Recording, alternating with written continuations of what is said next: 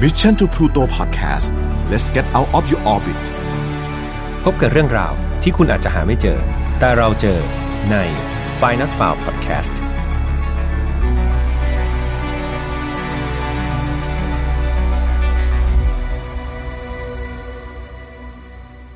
วัสดีครับ ยินดีต้อนรับเข้าสู่ Final f i l e Podcast ซีซั่นที่ 2 นะครับ วันนี้คุณอยู่กับผมแฮมทัชพลเช่นเคยครับ เรามาถึง episode ที่ 39 กันแล้วครับ เรียกว่ารวดเร็วมากๆนะครับ ผมเองก็ตกใจแล้วก็ดีใจเหมือนกันครับ ที่มาได้ไกลขนาดนี้ ตอนนี้ผมพยายามทำการบ้านแล้วก็หาข้อมูลเกี่ยวกับคดี แล้วก็เรื่องราวที่น่าสนใจนะครับ เพื่อเร่งผลิตให้ทันทุก ๆ วันอังคารนะครับ เพื่อไม่ให้ทุกคนเนี่ยที่รออยู่เนี่ยผิดหวังนะฮะสำหรับคดีในวันนี้ ต้องถือว่าเป็นคดีหนึ่งที่ผมบังเอิญไปเจอมา แล้วส่วนตัวเนี่ยผมชอบเอามาก ๆเลยครับ ก็เลยอยากจะหยิบมาเล่าให้ทุกคนฟัง แต่ต้องบอกไว้ก่อนว่าเนื้อหาในวันนี้ก็อาจจะมีความรุนแรงเหมือนกันเนาะดังนั้นน้องๆที่อายุต่ำกว่า 18 ปีนะครับอย่าลืมชวนคุณพ่อคุณแม่หรือว่าผู้ปกครองมาฟังด้วยกันเนาะจะได้ได้รับคำแนะนำจากท่าน แล้วก็อาจจะสามารถให้ผู้ปกครองช่วยถอดบทเรียนนะครับจากเรื่องนี้มาสอนเราได้ด้วย แล้วก็เช่นเดิมครับต้องแจ้งไว้เสมอว่า ไฟนอตฟาวนะครับไม่สนับสนุนความรุนแรงทุกประเภทครับ ทุกเรื่องที่นำมาเล่าเนี่ยอยากให้ฟังไว้เป็นแนวทางในการป้องกันตัวเอง แล้วก็ถอดบทเรียนจากอดีตที่มันเลวร้าย มาป้องกันตัวเรา แล้วก็คนที่เรารักในปัจจุบันนะครับเข้าเรื่องกันเลยดีกว่า วันนี้เริ่มต้นจากเรื่องราวของสาวน้อยคนหนึ่งที่หน้าตาน่ารักมากเลยครับ เธอชื่อว่าแซนด้าเรนี่แคนทูเธอเป็นเด็กสาวที่เกิดในวันที่ 8 มีนาปี 2001 นะครับ เธออาศัยอยู่ในเมืองเทรซี่ครับ ซึ่งเป็นเมืองเล็กๆ เงียบสงบอยู่ทางตอนเหนือของรัฐแคลิฟอร์เนีย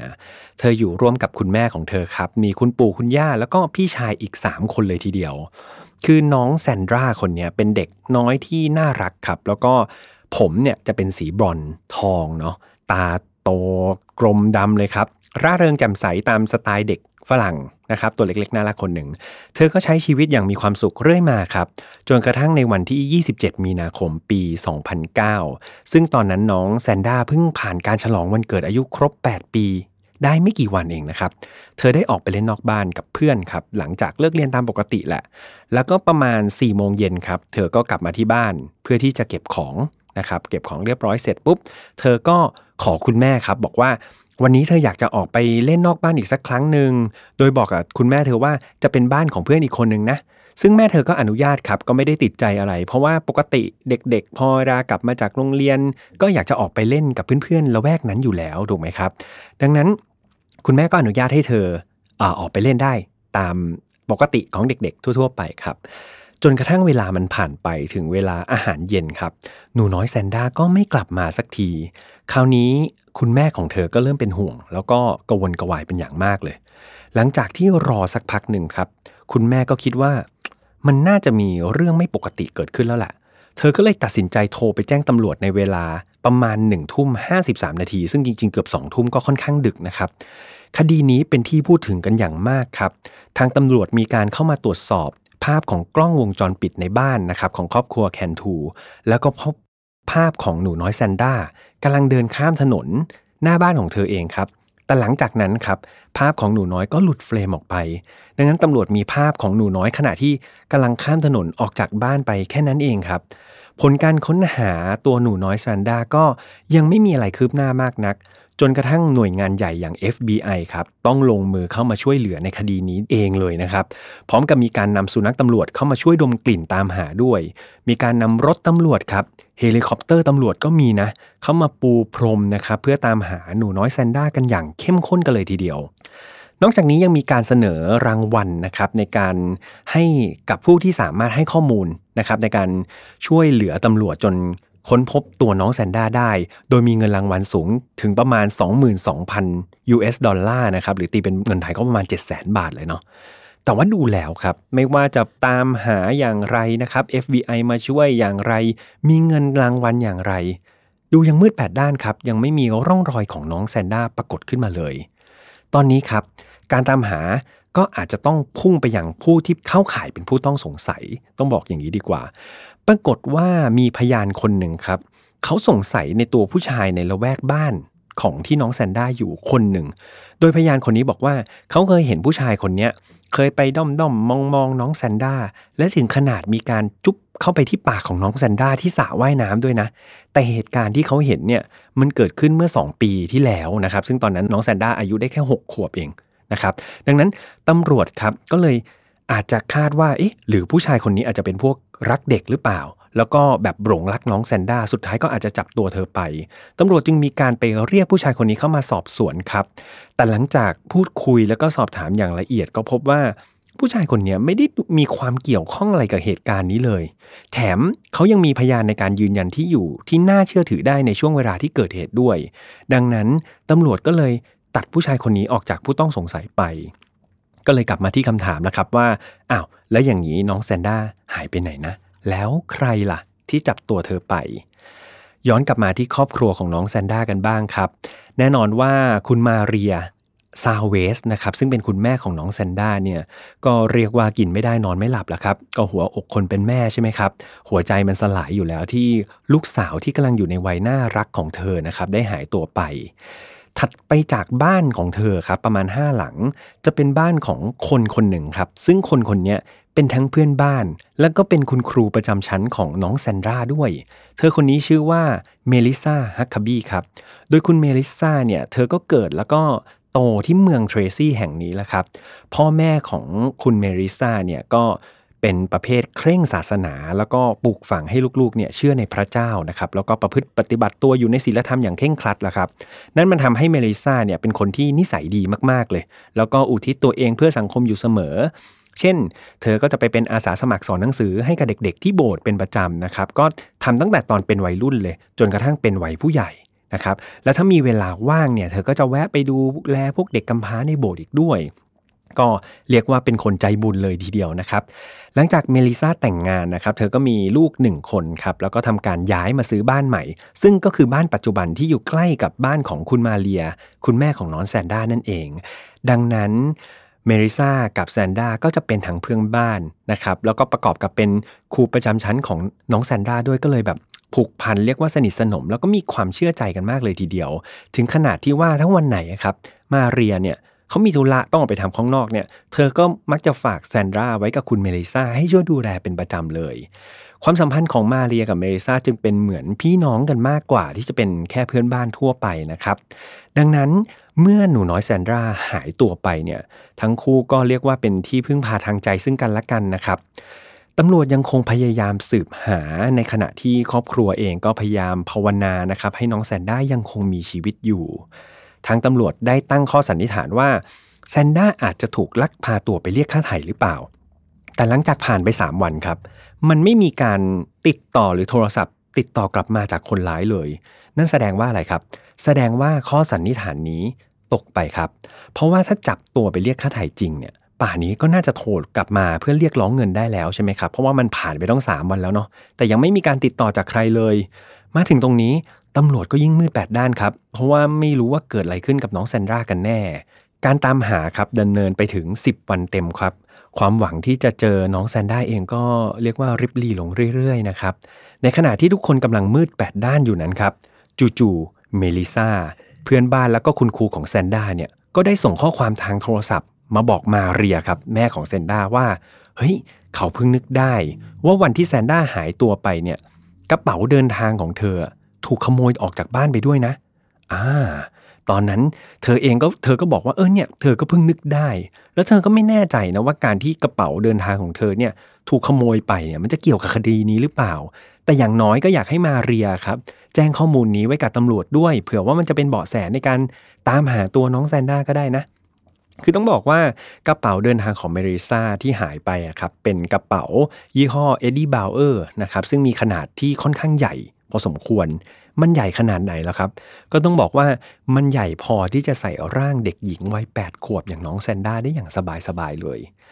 หลังจากได้ข้อมูลนี้ไปครับทางตำรวจนั่นก็ทำให้เริ่มสงสัยในตัวเมลิซาทันทีครับว่าเธอเนี่ยอาจจะรู้เห็นในคดีนี้ตำรวจได้ทำการเรียกเมริซาเข้ามาสอบปากคำที่โรงพักครับ แต่ก็ยังไม่มีข้อสรุปอะไรว่าเธอเกี่ยวข้องกับคดีนี้สักเท่าไหร่เนาะประกอบกับเมลิซาที่ทุกคนรู้จักเนี่ยอย่างที่ผมเล่าไป เธอเป็นคนใจดี เป็นคนใจกุศล ชอบทำงานกุศลเพื่อสังคม นั่นมันทำให้เพื่อนบ้านครับรวมถึงมาเรียนะครับแม่ของเซนด้าเนี่ยไม่มีทางที่จะเชื่อเลยว่าเธอจะไปรู้เห็นเกี่ยวกับคดีนี้ได้ ในวันต่อมาครับอยู่ๆเมลิซาคนเดิมเนี่ยครับก็ถือกระดาษโน้ตแผ่นหนึ่งไปหาตำรวจ พร้อมกับเล่าว่า เธอไปพบโน้ตแผ่นนี้สอดไว้ในกองเอกสารบนโต๊ะทำงานของเธอ โดยบังเอิญ หลังจากตำรวจทำการตรวจสอบข้อความในโน้ตนั้น ก็พบว่ามันเป็นโน้ตจากคนร้ายครับ ที่ทิ้งข้อความไว้โดยระบุว่า เขาได้ฆ่าน้องแซนด้าแล้ว แล้วก็เอาร่างของหนูน้อยเนี่ย ยัดลงไปในกระเป๋าเดินทางที่ขโมยมาจากบ้านมาริซ่านี่แหละ แล้วก็เอาไปโยนทิ้ง ในบ่อน้ำตรงถนนไวท์ฮอลเรียบร้อยแล้ว เรียกว่าระบุรายละเอียดกันชัดเลยใช่ไหมครับ มาถึงตรงเนี้ยหลาย ๆ คนก็อาจจะเริ่มรู้สึกว่า เอ๊ะมันแปลกๆเนาะทำไมคนร้ายต้องมาเฉลย รายละเอียดอะไรคดีเหล่านี้ให้เมลิซารู้ด้วยเนาะ แถมเวลาผ่านไปต้อง 10 วันทำไมเมลิซาถึงจะเพิ่งมาเจอกระดาษแผ่นนี้ รวมถึงทำไมเพิ่งมาคิดได้ว่า เอ๊ะ กระเป๋าเดินทางของฉันถูกขโมยไปนี่นา โอ้ แทนที่จะคิดได้วันแรก ๆ ใช่ไหมครับ อย่างไรก็ดีครับ ทางตำรวจและอาสาสมัครตอนนั้นก็รีบระดมค้นแล้วครับ ไปที่บ่อน้ำแห่งนั้นนะครับ ที่มีการระบุไว้ มีการระบายน้ำออกครับ และสุดท้ายครับ ก็ไปพบกระเป๋าเดินทางที่หายไปตามที่ระบุจริง ๆ ด้วย เจ้าหน้าที่ครับ ได้เปิดกระเป๋าเดินทางนั้นดู และก็พบสิ่งที่ทุกคนไม่อยากให้พบครับ นั่นก็คือร่างอันไร้วิญญาณของหนูน้อยแซนด้าครับ ถูกยัดไว้ภายในกระเป๋านั่นเอง ศพของน้องแซนด้าครับสวมเสื้อสีชมพูมีรูปลายแมวคิตตี้นะครับสกรีนที่หน้าอก แล้วก็กางเกงสีดำครับ ซึ่งนั่นเป็นชุดเดียวกับภาพที่เราเห็นในกล้องวงจรปิดในวันสุดท้ายที่เห็นน้องนะครับ มาถึงตรงเนี้ยหลาย ๆ คนอาจจะสงสัยเหมือนผมเนาะเพราะผมเชื่อว่าทุกคนเนี่ยต้องเพ่งเล็งไปที่เมลิซาคุณครูของน้องแซนด้าแน่ ๆ แต่มันมีการตรวจสอบอันหนึ่งครับที่น่าตกใจมาก ๆ เลย ก็คือหลังจากมีการชันสูตรศพน้องนะครับ ผลปรากฏว่าน้องแซนด้าเนี่ยถูกล่วงละเมิดทางเพศก่อนที่จะเสียชีวิตครับ แถมยังไม่พบร่องรอยอสุจิของคนร้ายอีกด้วย นั่นมันทำให้ตำรวจ สันนิษฐานว่าคนร้ายน่าจะเป็นผู้ชาย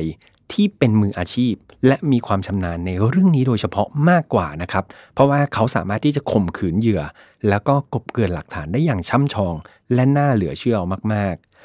เมื่อผลชนสูตรออกมาแบบนี้ครับ ก็ดูเหมือนว่าเมริซาก็น่าจะหลุดพ้นจากการเป็นผู้ต้องสงสัยใช่ไหมครับ เพราะว่าเธอเป็นผู้หญิง ดูแล้วก็ไม่น่าที่จะข่มขืนน้องแซนดราได้ แต่ตำรวจเองก็ยังไม่ได้ตัดเมริซาออกจากคดีนี้นะครับเขาก็ยังคิดว่าเออเธออาจจะมีส่วนรู้เห็นในคดีนี้แหละ เพราะว่าตำรวจก็ยังไม่เข้าใจว่า เอ๊ะทำไมคนร้ายยังต้องส่งโน้ตมาบอกว่าศพอยู่ที่ไหนกับเมริซาด้วย แถมดูแล้วจุดประสงค์ของคนร้ายนะครับ มันก็ยังดูคุมเครือช่อกล คือคนร้ายเนี่ยไม่ได้ต้องการทั้งเงิน ไม่ได้ต้องการชื่อเสียง เหมือนเขาไม่รู้เลยว่าทางตำรวจนะครับเขาไม่รู้เลยว่าคนร้ายเนี่ยฆ่าน้องแซนดราไปเพื่ออะไร หรือจริง ๆ แล้วมันเป็นแค่ความบังเอิญที่น้องเซนด้าอาจจะโชคไม่ดี เดินไปแถวนั้น แล้วก็เจอกับตัวคนร้ายพอดีก็เลยจับเธอไปข่มขืน แล้วก็ฆ่าทิ้งหรือเปล่าอ่าอันนี้ก็เป็นสิ่งที่ตำรวจเองก็ยังตั้งข้อสงสัยอยู่ นะครับ เรื่องนี้กลายเป็นเรื่องที่สะเทือนขวัญคนในเมืองเอามาก ๆเลย เพราะว่าตราบใดครับที่ยังจับตัวคนร้ายไม่ได้ นั่นหมายความว่าเด็กคนใดคนหนึ่งในเมืองเทรซี่ก็อาจจะตกเป็นเหยื่อได้ทุกเมื่อ เพราะว่ามันก็เป็นไปได้เหมือนกันที่เด็กอาจจะเดินไปเดินมา แล้วก็ไปเจอกับฆาตกรโฉดคนนั้นเข้าถูกไหมครับ ดังนั้นคนในเมืองเนี่ยรวมถึงเด็กๆ ทุกคนเนี่ยเรียกว่าอยู่กันอย่างหวาดระแวงมากครับ เด็กๆ ถูกสั่งให้กลับบ้านทันทีที่เลิกเรียน นะครับพ่อแม่ก็ต้องคอยดูแลลูกกันแบบใกล้ชิดชนิดที่ว่าไม่ให้คลาดสายตากันเลยทีเดียว บรรยากาศในเมืองครับ เรียกว่าตึงเครียดอย่างหนักครับ ชาวเมืองบางส่วนเนี่ยเริ่มระแวงกันเองด้วยนะเขามองว่าเอ๊ะ หรือว่าในหมู่พวกเขากันเองเนี่ยอาจจะมีฆาตกรโหดแฝงอยู่ก็เป็นได้ กลับมาที่ครอบครัวแคนทูครับ การสูญเสียลูกสาวคนเดียวอันเป็นที่รักเนี่ยมันก็เรียกว่าเป็นความรู้สึกที่เศร้าเกินที่จะบรรยายออกมาได้ มาเรียนะครับ คุณแม่ของเธอเนี่ยหลังทราบข่าวก็ร้องไห้ชนิดที่ว่าหัวใจนี่แทบจะแตกสลายไปเลยทีเดียวครับ เธอขอร้องกับตำรวจว่าชีวิตของเธอไม่ได้ต้องการอะไรอีกแล้วนะครับ นอกจากช่วยตามจับคนร้ายมาให้ได้สักทีเถอะ คนที่กระทำกับลูกสาวของเธออย่างเหี้ยมโหดแบบเนี้ยจับมาลงโทษให้สาสมสักที ด้านครูสาวครับ คุณเมริซาก็เข้ามาคอยอยู่เป็นเพื่อน แล้วก็ปลอบใจคุณมาเรียอยู่ตลอดเวลาเลยนะครับ นอกจากนี้เธอเองยังเป็นคนช่วยประสานงานกับตำรวจด้วย เพื่อคอยสืบถามความคืบหน้าของคดีว่าตอนนี้เป็นยังไงอย่างไรบ้างแล้วนะครับ นั่นมันทำให้เมลิซาเนี่ยพลิกจากคนที่เป็นผู้ต้องสงสัยเนี่ยกลายเป็นคนที่น่ายกย่องขึ้นมาทันที เมลิซากลายเป็นฮีโร่ของคดีนี้ครับ เพราะว่า เอาจริง ๆ ถ้าไม่ได้กระดาษโน้ตที่เธอไปเจอในกองเอกสาร ป่านนี้ก็คงยังไม่มีใครรู้นะครับว่าศพของน้องแซนด้าเนี่ยอยู่ที่ไหน แต่ว่ามันมีคนกลุ่มหนึ่งครับที่ไม่ได้คิดว่าเมริซาเป็นฮีโร่แบบนั้นคนกลุ่มนั้นก็คือตำรวจนั่นเองครับตำรวจครับยังคงสงสัยในพฤติกรรมของเมริซาเอามาก ๆ เลย แถมเขาเนี่ยเอาจริง ๆ เขาค่อนข้างมั่นใจเลยแหละว่าเมลิซานั่นแหละคือคนร้ายตัวจริง เหตุผลก็เพราะว่า มันเป็นไปไม่ได้เลยครับ ที่คนร้ายจะมีความเกี่ยวข้องกับเธอได้ถึงสองครั้ง คือครั้งแรกเนี่ยก็ต้องบอกว่ามาขโมยกระเป๋าเดินทางที่บ้านเธอ ซึ่งมันห่างไปจากบ้านของน้องแซนด้าถึง 5 หลังคำถามคือทำไมคนร้ายต้องทำแบบนั้นนะโอ้โห ต้องอุตส่าห์ลำบากข้ามไปห้าหลังเพื่อไปขโมยกระเป๋าจากบ้านเมลิซาหรือว่ามันเป็นแค่ความบังเอิญหรือเปล่า และอีกเรื่องหนึ่งที่แปลกสุดๆก็คือทำไมคนร้ายต้องเอากระดาษโน้ต ระบุจุดซ่อนศพ แล้วก็บอกรายละเอียดอย่างแบบชนิดที่ว่าตามไปก็เจอครับ แล้วก็ทิ้งไว้ในบ้านของเมลิซาด้วย ซึ่งอันนี้มันดูพิลึกพิลั่นมากเลยใช่ไหมครับ ดูเหมือนแล้วคนร้ายอยากจะมอบความดีความชอบให้เมลิซาด้วยซ้ำนะครับ ด้วยเหตุนี้เองตำรวจเขาจึงรอจังหวะครับ เป็นจังหวะที่เมลิซาเนี่ยกำลังเผลอใจกำลังไม่ได้ระมัดระวังตัวกำลังเรียกว่ายินดีกับคนที่แบบเขามาชื่นชมเธอแหละครับ ประมาณนั้น ในที่สุดครับวันที่ 10 เมษาปี 2009 ตำรวจก็ถือหมายค้นครับ เข้าไปค้นบ้านของเธอ แล้วก็พบว่าที่บ้านของเมลิซานั้น มีจดหมายฉบับหนึ่งครับ ซึ่งเป็นจดหมายร่างด้วยลายมือ ถูกเขียนไว้ในสมุดโน้ต โดยเนื้อหาเนี่ยเป็นการบอกที่ซ่อนศพ เหมือนกับฉบับที่คนร้ายเขียนเลยครับ แต่ว่าจดหมายฉบับนี้ถูกร่างขึ้นมาด้วยลายมือของเมลิซาเอง เป็นไงล่ะครับ ดูเหมือนมันไม่มีเหตุผลเลยใช่ไหมครับ ที่ทำไมเมริซาต้องร่างจดหมายฉบับนี้เหมือนกับโน้ตของคนร้ายไว้ในสมุดของตัวเองด้วย แน่นอนว่าหลังจากพบกระดาษแผ่นนี้ซึ่งเป็นหลักฐานมัดตัวเนี่ยเมลิซาก็ตกเป็นผู้ต้องสงสัยของคดีนี้แบบทันทีทันใดครับ เมลิซาเรียกว่าร้องไห้ตลอดเวลาที่ถูกคุมตัวไปโรงพักครับ และในที่สุด เธอก็รับสารภาพครับว่าเธอคือฆาตกรที่ฆ่าหนูน้อยแซนด้าแคนทู ด้วยตัวเธอเองครับ เธอเล่าว่า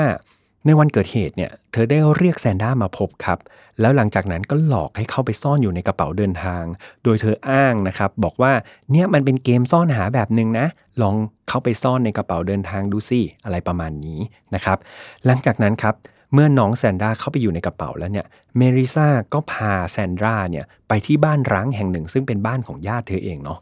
เธอบอกว่าหลังจากเปิดกระเป๋ามาเนี่ยก็พบว่า หนูน้อยแซนด้าเนี่ยได้เสียชีวิตไปแล้วจากการขาดอากาศหายใจ ซึ่งนั่นมันเป็นอุบัติเหตุ เธอไม่ได้ตั้งใจทำให้เกิดขึ้นแต่จากหลักฐานนะครับของกรนิติเวชเนี่ยก็บอกว่าพอชันสูตรศพออกมาแล้วเนี่ยมันขัดแย้งจากการให้การของเธอครับ ก็เพราะว่าการพบศพเนี่ยถูกการตรวจเช็คตรวจสอบแล้วเนี่ยพบว่าน้องแซนด้าเนี่ยถูกล่วงละเมิดทางเพศก่อนจะเสียชีวิตอย่างแน่นอนครับ มาถึงตรงนี้เพื่อนๆอาจจะสงสัยว่า เอา้าทำไมน้องแซนด้าถึงถูกล่วงละเมิดทางเพศได้ เพราะว่าครูเมริซาเธอเป็นผู้หญิงนะคำตอบอาจจะสะเทือนใจนิดนึงนะครับ จากผลการชันสูตรศพ พบว่าน้องแซนด้าถูกข่มขืนด้วยปากกาลูกลื่นครับฟังแล้วก็น่าสลดจริง ๆนะครับ หลังจากข่มขืนด้วยปากกาลูกลื่นเสร็จแล้วนะครับ น้องแซนด้าก็ถูกบีบคอจนขาดอากาศหายใจแล้วก็เสียชีวิตไปครับ เมื่อแน่ใจว่าน้องแซนด้าเสียชีวิตแล้วก็มีการยัดศพลงในกระเป๋าเดินทางเพื่อนำไปทิ้งนะครับ โดยสภาพศพของน้องแซนด้าที่ถูกพบในกระเป๋าเดินทางเนี่ย มันอยู่ในสภาพที่บิดเบี้ยวผิดธรรมชาติมากๆ นั่นมันบอกได้ว่ามันไม่มีทางเลยครับ ที่น้องแซนด้าจะสามารถลงไปในกระเป๋าเองด้วยท่าทางแบบนั้นได้ เมื่อจำนวนด้วยหลักฐานครับ เมลิซาก็จำใจยอมรับสารภาพว่าเธอจงใจฆ่าน้องแซนด้าเอง เหตุผลก็เพราะว่า เธอหลงไหลในความสวยและน่ารักของน้องแซนด้าแบบถอนตัวไม่ขึ้น นั่นมันทำให้เธอหน้ามืด แล้วก็ตัดสินใจที่จะทำเรื่องเลวร้ายนี้ลงไปนะครับ หลังจากการให้การสารภาพนะครับศาลก็มีการตัดสิน พิพากษาจำคุกเมริซาตลอดชีวิตครับ โดยไม่รอลงอาญานะครับ ในข้อหาลักพาตัว ล่วงละเมิดทางเพศ และฆาตกรรม ไม่มีการลดหย่อนหรืออภัยโทษใด ๆ ทั้งสิ้นนะครับ เนื่องจากผู้เสียหายเนี่ย เข้าอยู่ในข่ายของการกระทำในคดีกับเด็กอายุต่ำกว่า 14 ปีนะครับในช่วงที่ตัดสินเนี่ยต้องบอกว่าเมลิซาเขาร้องไห้แบบหนักออกมาก ๆ เลยครับ เรียกว่าให้การแทบไม่ได้เลย ในขณะที่ครอบครัวของเธอเองที่เป็นครอบครัวเคร่งศาสนานะครับก็มาร่วมฟังการพิจารณาคดีนี้ด้วย ก็เรียกว่าร้องไห้แล้วก็สวดมนต์อยู่ตลอดเวลาแหละครับ ในขณะที่เมลิซาได้รับโทษนั้นน่ะมันก็มีประโยคหนึ่งที่เธอมักจะพร่ำบอกอยู่เสมอก็คือ เธอเองก็ไม่เข้าใจเหมือนกันครับ ว่าทำไมเธอถึงได้ตัดสินใจทำในสิ่งนี้ และคำถามนี้มันวนเวียนอยู่ในหัวเธออยู่ตลอดเวลา และคาดว่ามันคงจะวนเวียนอยู่ในหัวเธอตลอดชีวิตครับ สุดท้ายคดีนี้ก็เรียกว่าปิดตัวลงไปอย่างน่าเศร้ามากๆเลยนะครับ ก็ไม่น่าเชื่อว่าผู้หญิงคนหนึ่งที่มีภาพลักษณ์นะครับ ว่าเป็นคนดีเป็นคนที่มีใจกุศล รวมถึงเป็นทั้งเพื่อนบ้าน แล้วก็เป็นคุณครูประจำชั้นด้วยเนี่ย จะทำเรื่องที่เลวร้ายได้ขนาดนี้ ก่อนจะจากกันไปครับผมมีเกร็ดเล็ก ๆ น้อยๆ ของคดีนี้มาฝากครับ คือตอนที่ทำการพิพากษานะครับทางอายการเนี่ยเขามีการคาดเดาว่า สาเหตุที่มิริซาฆ่าหนูน้อยแซนด้าเนี่ยที่แท้จริงแล้วเนี่ยอาจจะเป็นเพราะว่าเธอต้องการเรียกร้องความสนใจต่างหากครับ เขากล่าวว่าเมลิซาเนี่ยอาจจะรู้สึกเบื่อหน่ายในชีวิตที่ราบเรียบของตัวเอง โดยผู้เชี่ยวชาญเนี่ยบอกว่าเธอ มีอาการของ proxy syndrome ครับ ซึ่งเป็นอาการทางจิตประเภทหนึ่ง ที่ต้องการเรียกร้องความสนใจอย่างรุนแรงนะครับ รวมถึงตัวเมลิซาเองเนี่ยก็มีแนวโน้มว่าอาจจะชอบทำทารุณกรรมเด็กด้วย คือต้องบอกว่าอาการ proxy syndrome หรือความต้องการที่จะเป็นจุดสนใจนั้นอะ่ะ มันดูได้จากตอนที่เธอเนี่ยบอกว่ากระเป๋าของเธอเนี่ยถูกขโมยไป